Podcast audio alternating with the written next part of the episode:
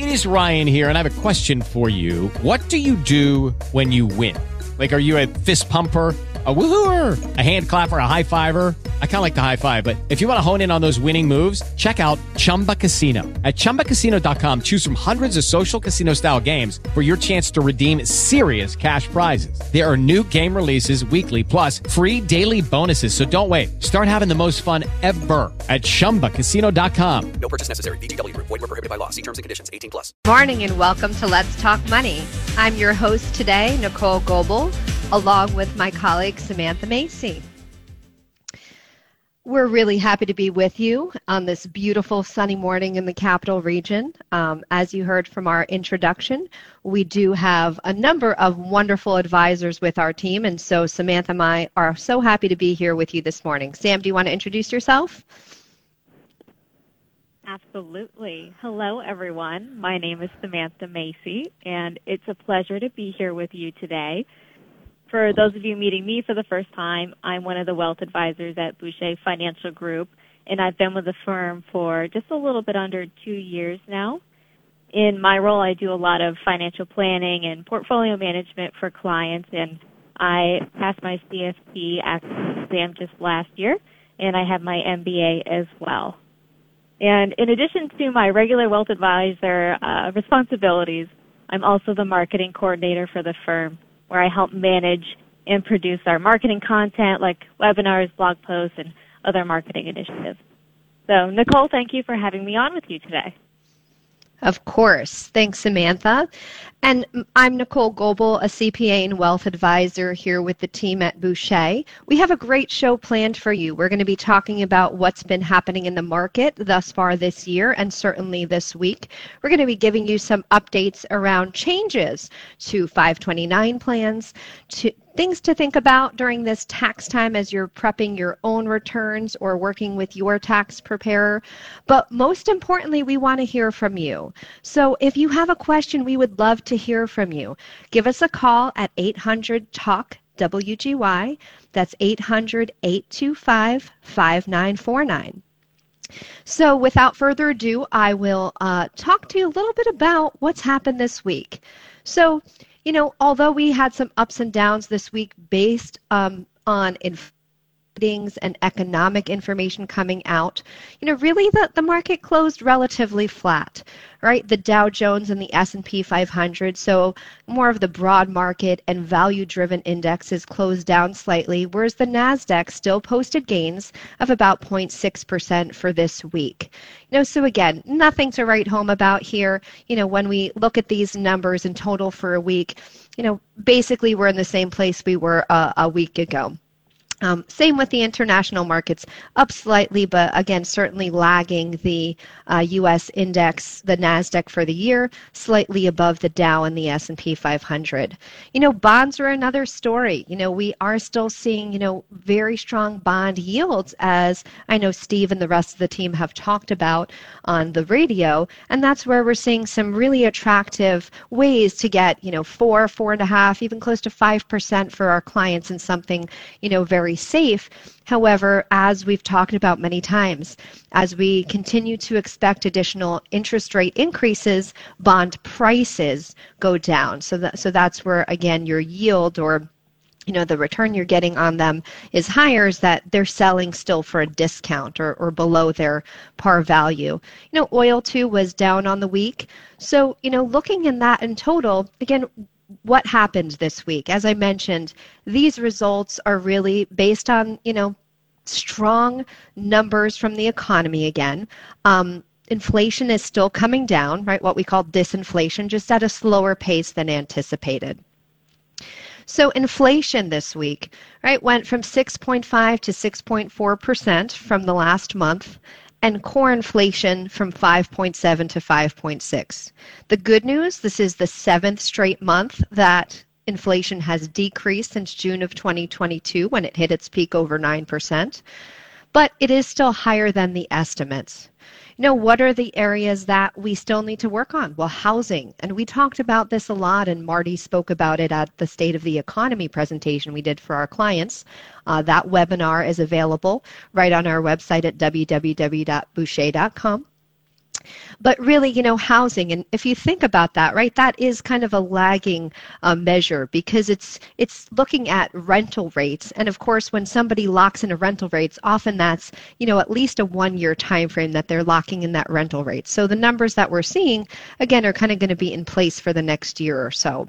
So we anticipate maybe those numbers coming down towards the summer you know and also wages so wages did come down slightly you know from from the perspective of where it was at its peak, but we are still seeing that uh, in a place where the Fed feels they're going to need to do some more work.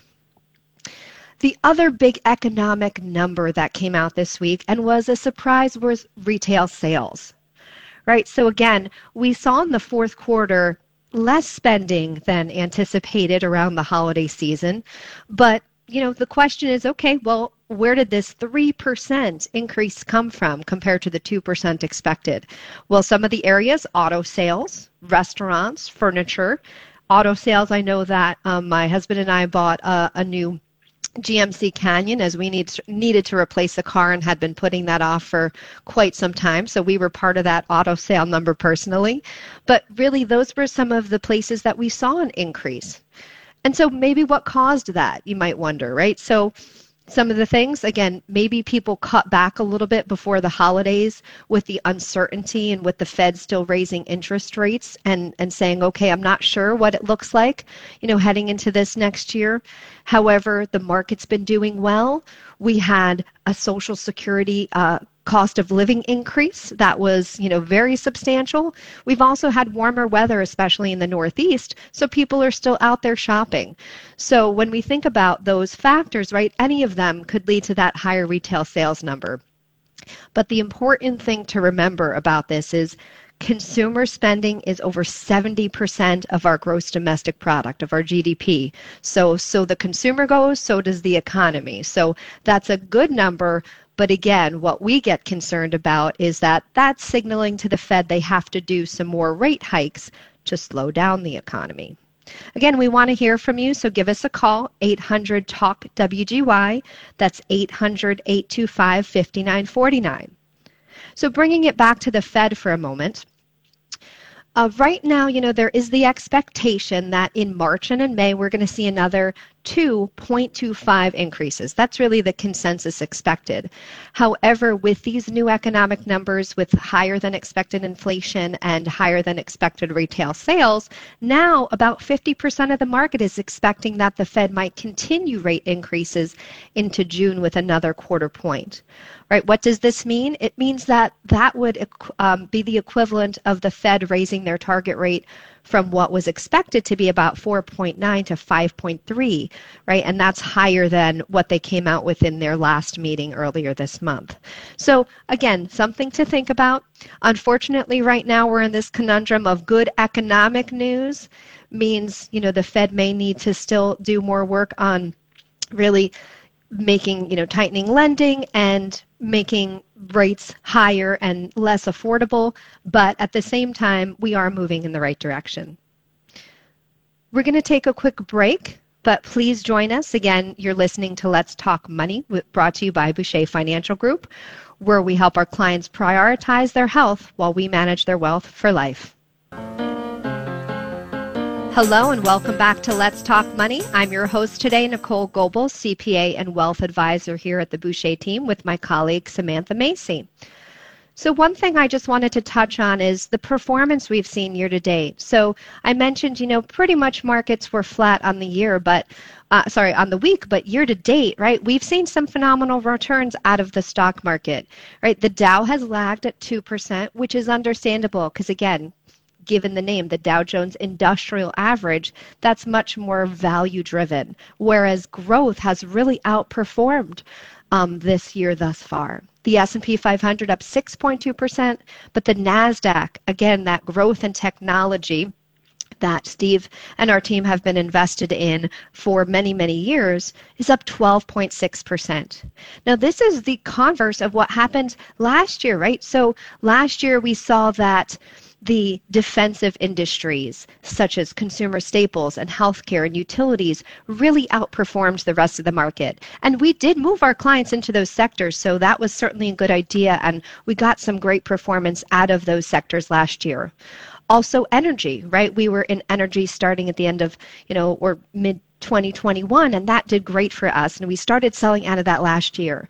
And thus far this year right those are the only underperforming sectors. And when we look at again kind of that what is doing the best it's really you know information technology communications consumer discretionary you know which again you kind of scratch your head and say but wait if we're in a recession or heading into a recession these are not the types of companies that typically do well, right? You typically look to put your funds into something safer, so to speak, those value companies or what we talk about as quality companies, strong balance sheets, and you know, not as sensitive to lending and to interest rates. However, this thus far this year, the growth companies have really taken off. So that's where again, for from our perspective, to be a prudent wealth manager, you really need to look at that full picture. So, you know, while we still hold on to some of those defensive industries and we do feel like there is more volatility to come, you know, we've we've simply trimmed them back, but we've continued to remain invested on the growth side of our portfolio even through all of last year. So we're also poised for this nice, you know, bump we've seen in continued recovery. And as I talked about before with bonds, you know, we have seen, you know, treasury yields be very, very attractive compared to the rest of the market. You know, we continue to look at corporate bonds as well. But really, municipal bonds, although they are the right choice for some clients that might be in the highest tax bracket, the difference in the tax exempt yield, the lower yield you're getting there, versus the taxable yield on treasuries or, cor- or investment grade corporates right now doesn't make sense for most people. So we have not seen that market recover as quickly. So again, we look at this for every one of our clients' situations, but you know, again, it is interesting to see that this first part of the year the growth industries have outperformed. So we hold both and again, we made some great moves for our clients last year to include those defensive industries. But right now, you know, we're in a position where we like that well diversified portfolio. We like those good quality companies. And we are finally seeing that 60 40 growth and income portfolio do well again because we are getting those 4 to 5% yields on the bond side that had been zero uh, in the past. So now I'm going to uh, pass it off to Sam for a minute. You know, one of the things we keep hearing from clients are, you know, questions around their stock compensation. Uh, so do you want to share just a little bit of some of the work we're doing with our clients around that topic? Sure, yes. So we are very excited about this. We are rolling out a webinar open to anyone that would like to attend titled How to Maximize Your Employer Stock Compensation. It's going to be presented on Wednesday, March 1st at 11 a.m. And again, it's open to the public. If you think you're interested, please feel free to sign up. I'll explain how to sign up in a little bit. But really, this webinar will be helpful for people that have employer stock options, restricted stock, employer stock purchase plan. We'll be discussing how to maximize your compensation and bring to light some tax considerations that many people overlook.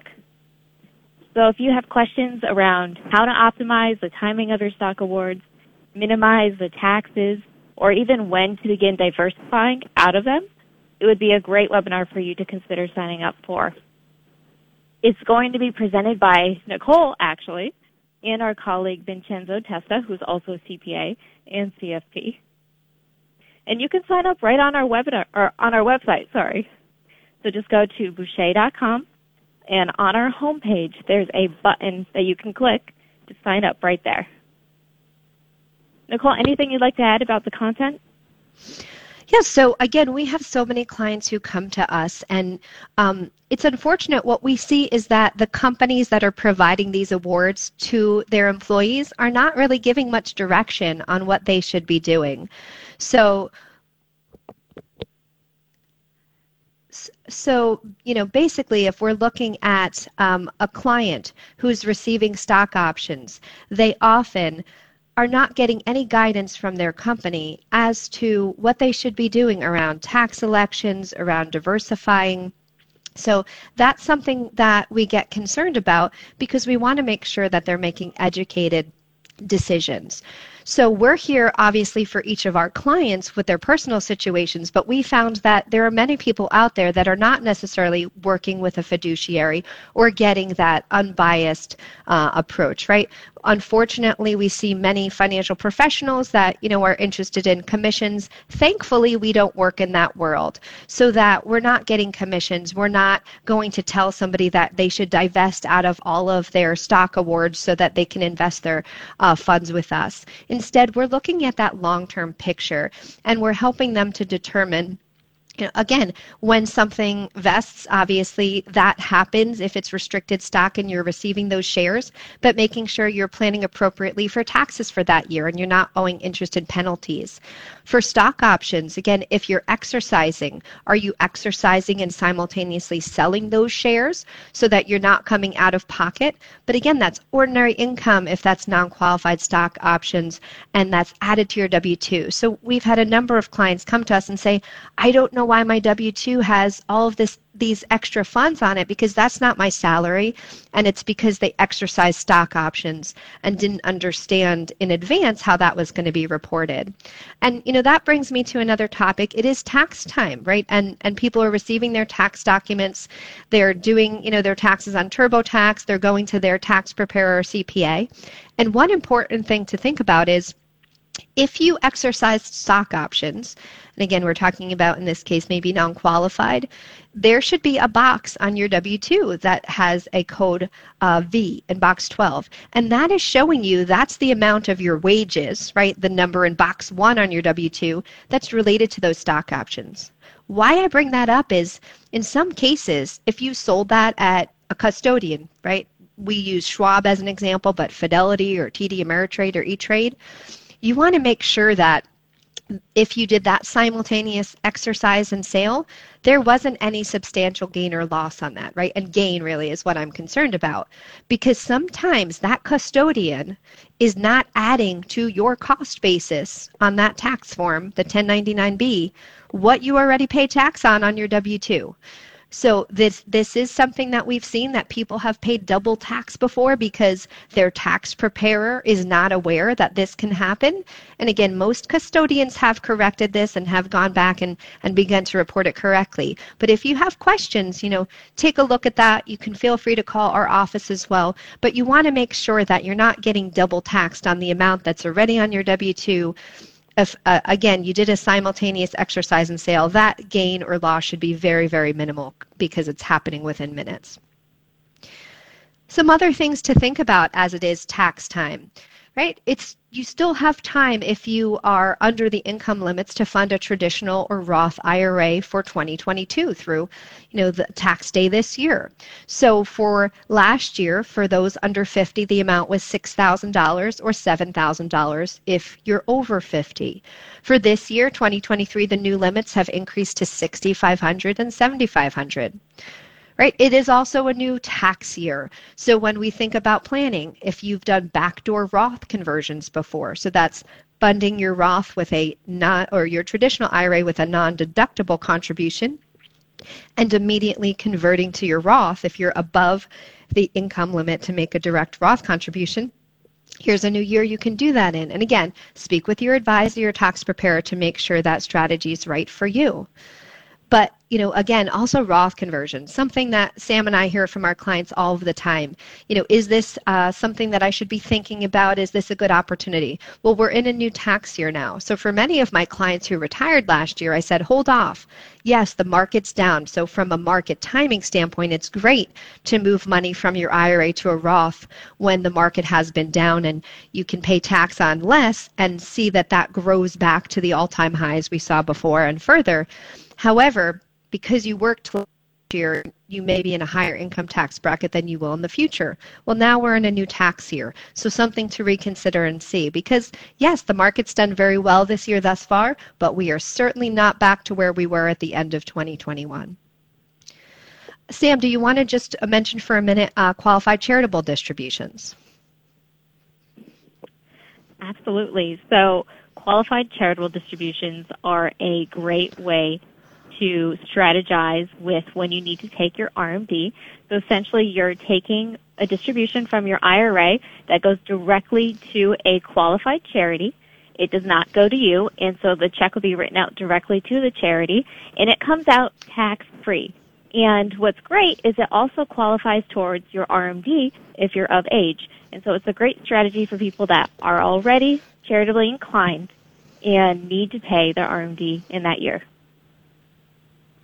Thanks, Sam. And, you know, so thinking about as we're in, again, that new tax year, if you're starting to make your charitable contributions, and I know many people, you know, have it set up so maybe they're doing that monthly uh, or maybe quarterly. So think about that. If you do have to take a required minimum distribution this year, speak with your custodian, speak with your advisor.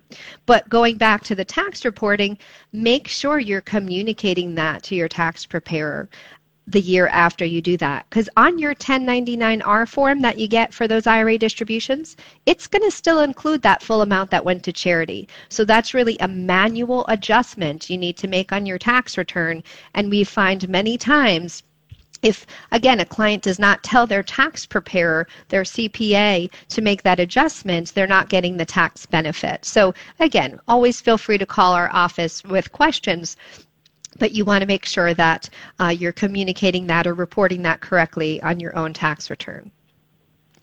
You know, one thing you know I know we're going to talk about in uh, the next half is is really about 529 plans. You know, but just talking very briefly from the tax perspective, you know, just make sure again that you're getting that form that shows that you've paid tuition in the year so that any 529 plan distributions that you took in that year are coming out, you know, again, tax free. Again, so make sure you're having that kind of matching tax form to any of the distributions. Same with your health savings account. Again, you'll get a form showing if you made contributions or the value of your account, but make sure you're reporting it correctly so none of that is taxable to you and you are, again, taking those uh, funds tax free. So uh, please, we'd love to hear from you at 800 Talk WGY with any questions. Again, that's 800 825 5949. We do have, uh, you know, a lot to talk about. Again, you know, if you have a question around tax documents you've received, strategies that you want to use this year about the financial markets. We talked about what's been going on in the stock market and the bond market and the economy. We'd love to hear from you. If you have a question around, you know, whether one of those strategies is right for you. So again, a backdoor Roth, something that only makes sense really if you don't have any substantial balance in a traditional IRA, right? If you've worked at the same company for many years and all of your balance is tied up in that employer retirement plan, and you have no traditional IRA balance, but you're a high earner, that's a perfect strategy for you to be able to save funds into a Roth IRA without, again, any tax uh, implications. And Roth conversions, again, it really depends on the circumstance, but especially for clients that are kind of early in retirement, so they might not be utilizing um, you know, receiving pension or Social Security as of yet. Uh, they may only be using their taxable funds, not withdrawing from their IRAs thus far. That is, you know, potentially a low tax year where you can take some funds from your IRA, move it to a Roth, and lower your future RMDs and tax rate. Well, I think we're coming up to a break. So, again, give us a call afterwards. Uh, we'd love to hear from you at 800 Talk WGY. You're listening to Let's Talk Money, brought to you by Bouchey Financial Group, where we help our clients prioritize their health while we manage their wealth for life. With lucky landslots, you can get lucky just about anywhere. Dearly beloved, we are gathered here today to. Has anyone seen the bride and groom? Sorry, sorry, we're here. We were getting lucky in the limo and we lost track of time. No, Lucky Land Casino, with cash prizes that add up quicker than a guest registry. In that case, I pronounce you lucky. Play for free at LuckyLandSlots.com. Daily bonuses are waiting. No purchase necessary. Void where prohibited by law. 18 plus. Terms and conditions apply. See website for details. As humans, we're naturally driven by the search for better. But when it comes to hiring, the best way to search for a candidate isn't to search at all. Don't search. Match with Indeed. When I was looking to hire someone, it was so slow and overwhelming. I wish I had used Indeed. If you need to hire, you need Indeed. Indeed is your matching and hiring platform with over 350 million global monthly visitors, according to Indeed data, and a matching engine that helps you find quality candidates fast. Ditch the busy work. Use Indeed for scheduling, screening, and messaging so you can connect with candidates faster. And Indeed doesn't just help you hire faster. 93% of employers agree Indeed delivers the highest quality matches compared to other job sites, according to a recent Indeed survey. And listeners of this show will get a $75 sponsored job credit to get your jobs more visibility at Indeed.com slash podcast. That's Indeed.com slash podcast. Terms and conditions apply. Hello and welcome back to Let's Talk Money. I'm your host this morning, Nicole Goebel, CPA wealth advisor, and I forgot to mention also now a certified divorce financial analyst. So while we joke that we hope none of our clients need to use my services, know, I have helped many clients over the years uh, through divorce and uh, certainly can advise on that side of uh, your financial uh, life as well. I also have my colleague Samantha Macy with me, who is um, a CFP MBA, and you know she's really works with a lot of our clients on the financial planning side. And Sam, you shared with me recently an interesting question uh, that one of your clients had. Yes, so in a recent conversation, this was actually towards the end of 2022, I had a client ask me, should I use my 520 29 plan to pay for my child's college this year, even though performance is down. So, Nicole, can you talk a little bit about the planning and the tax implications of this?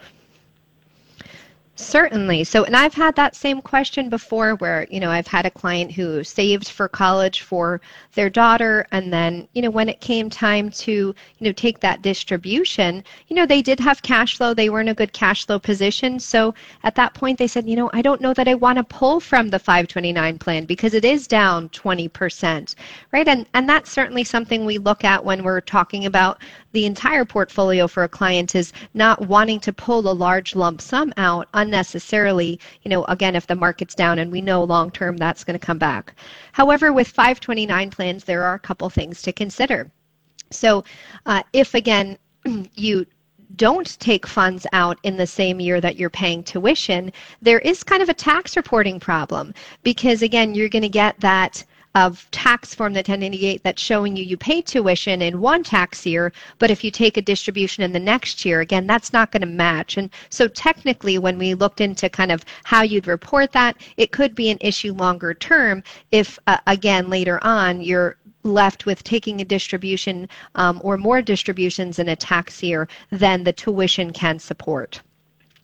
So that's one thing to, to think about. And again, it's also thinking about, you know, where can you pull from?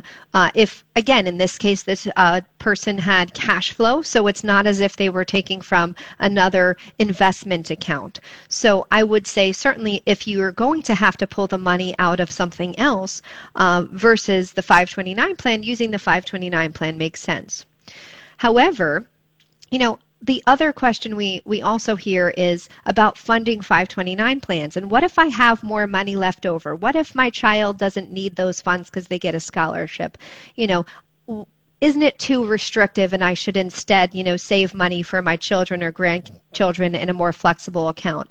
So I know, uh, Sam, you've been um, doing some writing on this topic for an upcoming blog. So do you want to share with us again, kind of really what are the possibilities if you have leftover funds after paying for college? Yes, absolutely. So, as Nicole was just saying, we, we will often hear hesitation with opening and funding a 529 plan for fear of overfunding and what if there are leftover funds. And there are situations where that might happen. So, we're going to kind of walk through some options that you have for what to do with those leftover funds and, you know, a few common reasons that this could happen is your child receives a substantial scholarship. You know, maybe they get an academic scholarship or an athletic scholarship and they don't need the extra financial help. So they don't need the funds in their 529 plan. Another um, thing that could cause leftover funds is they chose a college that is more affordable than expected. Maybe they go to a SUNY school instead of a private school that you were expecting to pay for. So you have excess funds saved. And lastly, maybe your child doesn't go to college or a trade school and they don't use those funds. So we're going to talk through some of the options that you have for what to do in any of these situations or maybe other ones that have come up. So the first one that I'll bring up, which, you know, might be the most obvious to you is simply withdrawing the funds for non-qualified expenses.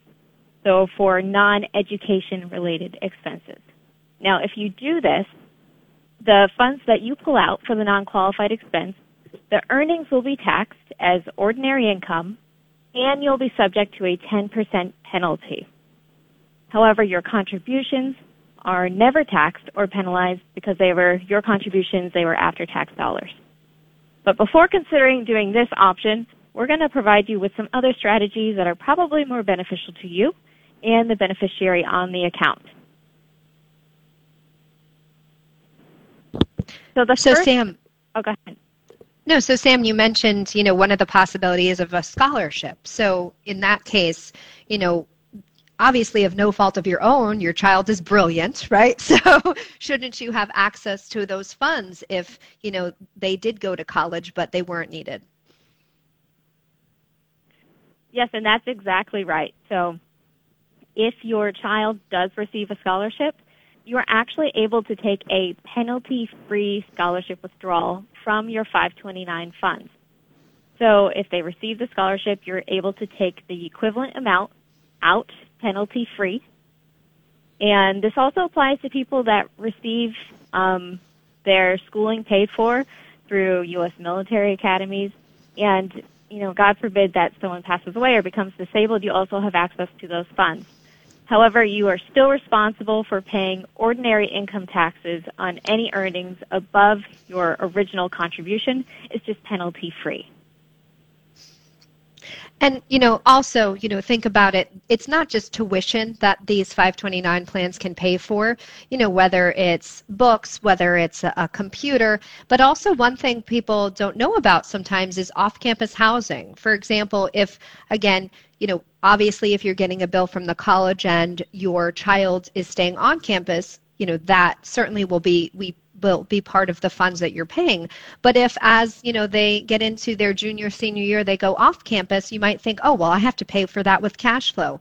Well, actually most colleges will post on their website an equivalent of what you're able to take out of a 529 plan towards off-campus housing.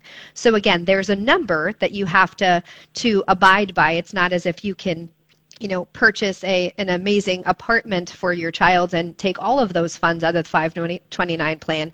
But again, it is something that people sometimes forget about is paying for off-campus housing is allowable as well.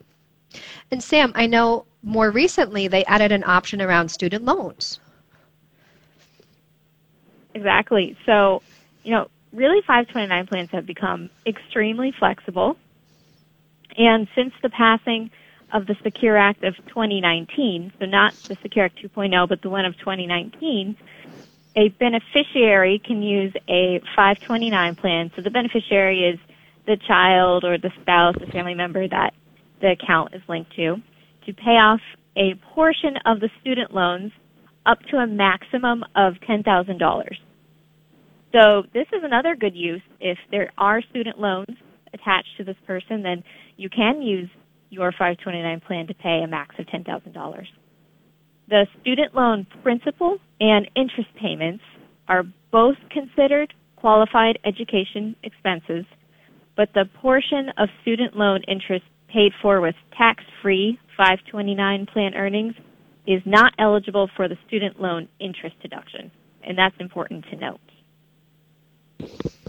And I know many people, you know, once they start working are not getting that deduction anyway, and it's a very small deduction. So certainly if you can access those funds, it would be worthwhile. Now, I know another thing we talk about with our clients is the ability to change beneficiaries. So do you want to just talk a little bit about, you know, that flexibility as well? Yes, so 529 plans do offer quite a bit of flexibility with changing your beneficiary.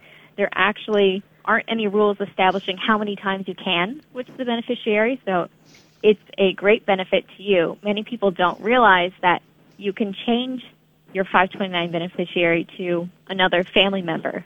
And it's really flexible by this family member definition. It could be a child, sibling, first cousin, a grandparent, aunt or uncle, or even yourself.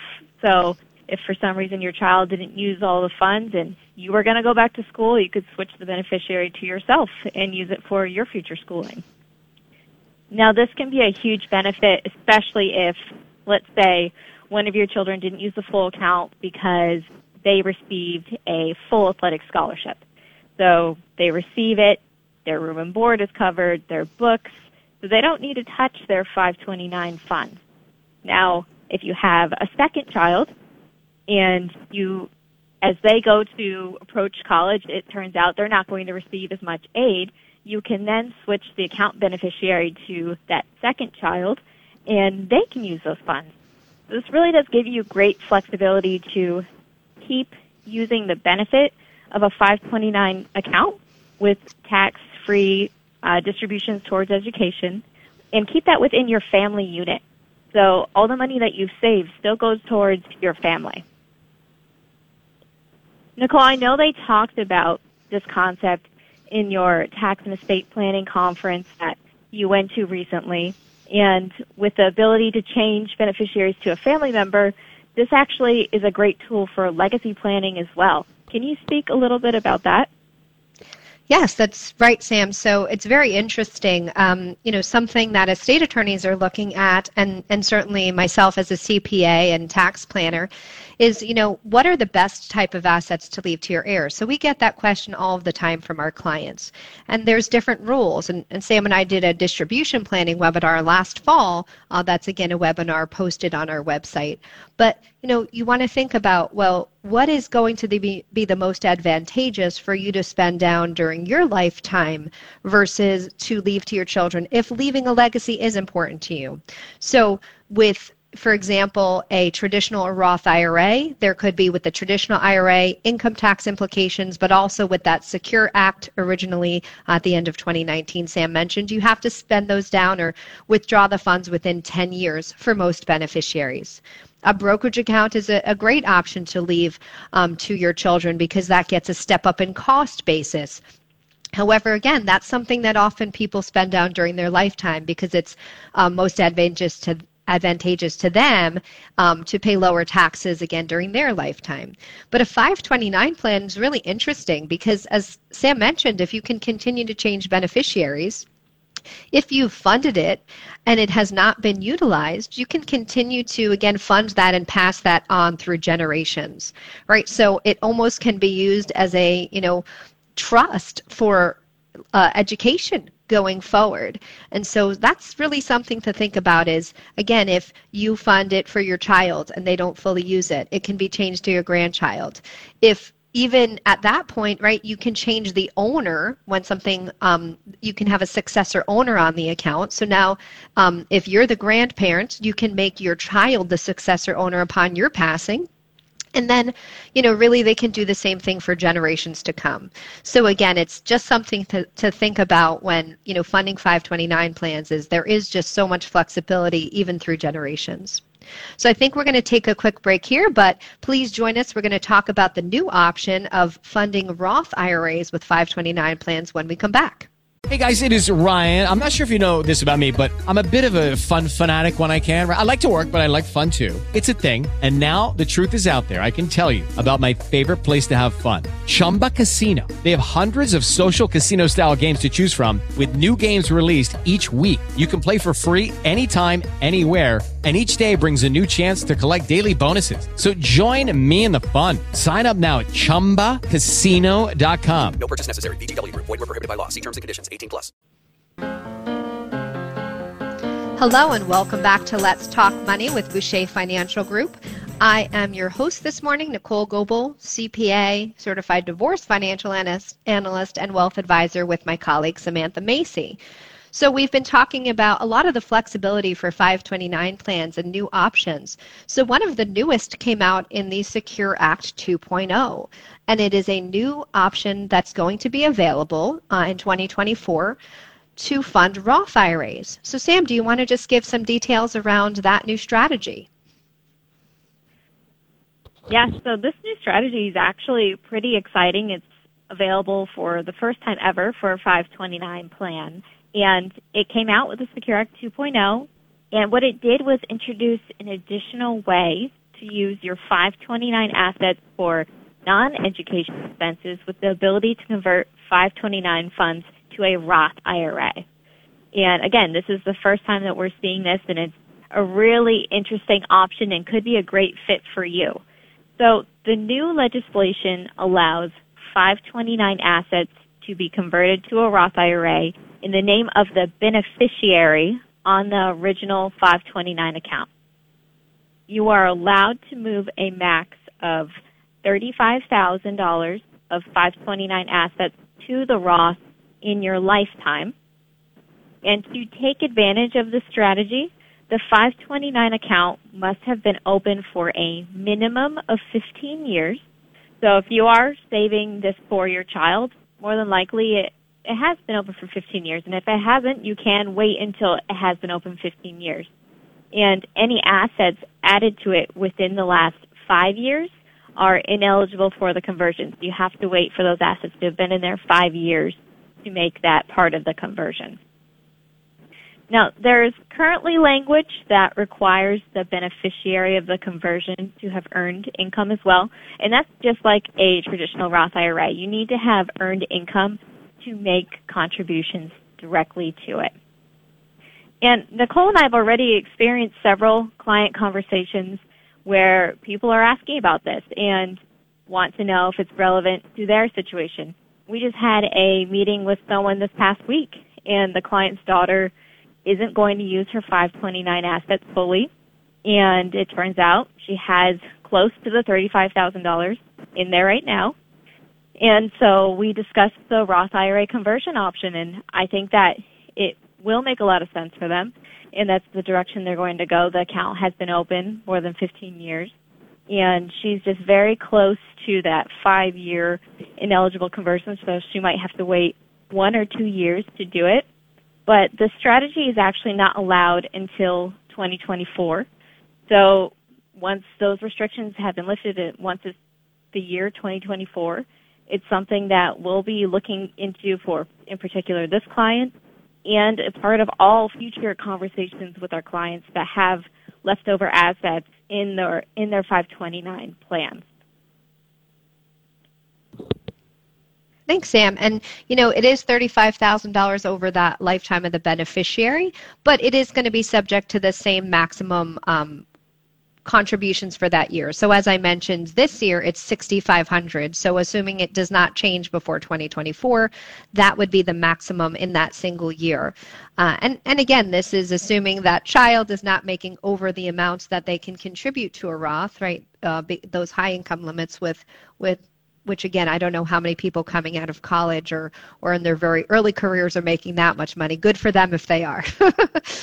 but thanks very much for this, Sam. And you know, one thing I will mention is it's not yet clear whether that benef- changing the beneficiary on the account would you know set that 15 year mark back up again. So we are looking into that and just you know waiting for additional clarification. But we talked about changing beneficiaries before. So it's just not clear if that would do anything to the eligibility of the account uh, if you've changed the beneficiary within that 15 year time frame Changing gears a bit, again, we'd love to hear from you if you have any uh, questions. 800 TALK WGY, 800 825 5949.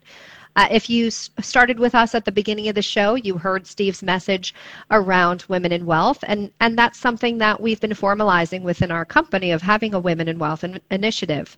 Um, it's something that I've been part of uh, in a number of firms during my career, but I always say that this is the best group of people I've worked with in 20 plus years in financial services. And I'm very proud to say that over 50% of our um, professionals are women here at Bouchey Financial Group. So, Sam mentioned earlier that we are going to be hosting a stock uh, compensation webinar, but we're also going to be rolling out some women's events as well in the future. And, you know, why is this important? So, you know, Sam, if you just want to uh, share a couple of the, the stats that we're seeing and working with our women clients. Yeah, so like Nicole was saying, this is something that is near and dear to Steve, and it's actually something that's really important to the rest of our team as well. And so it's something that we're learning more about, and we're trying to engage more with our clients.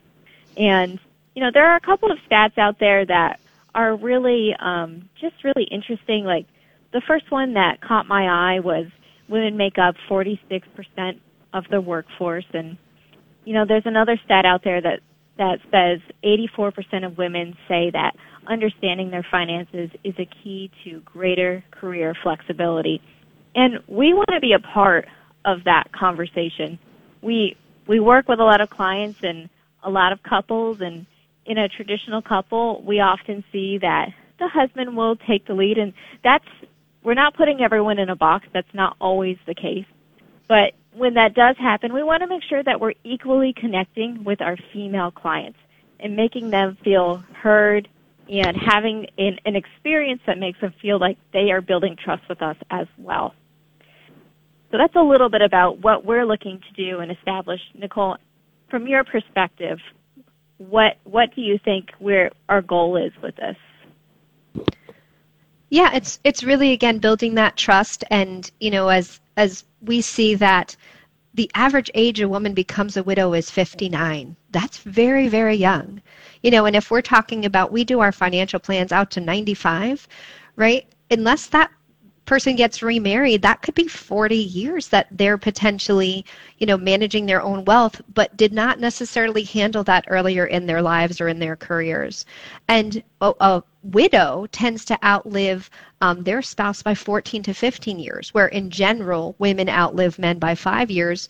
You know, because again, in traditionally we've seen a lot of marriages where the man you know might be several years older so that 14 to 15 years uh, on average that they're having to manage wealth, we want to make sure that they are comfortable while both spouses are living, you know, with having those conversations and understanding, you know, that us as the advisor, as the fiduciary, that we're listening to them and what's important to them.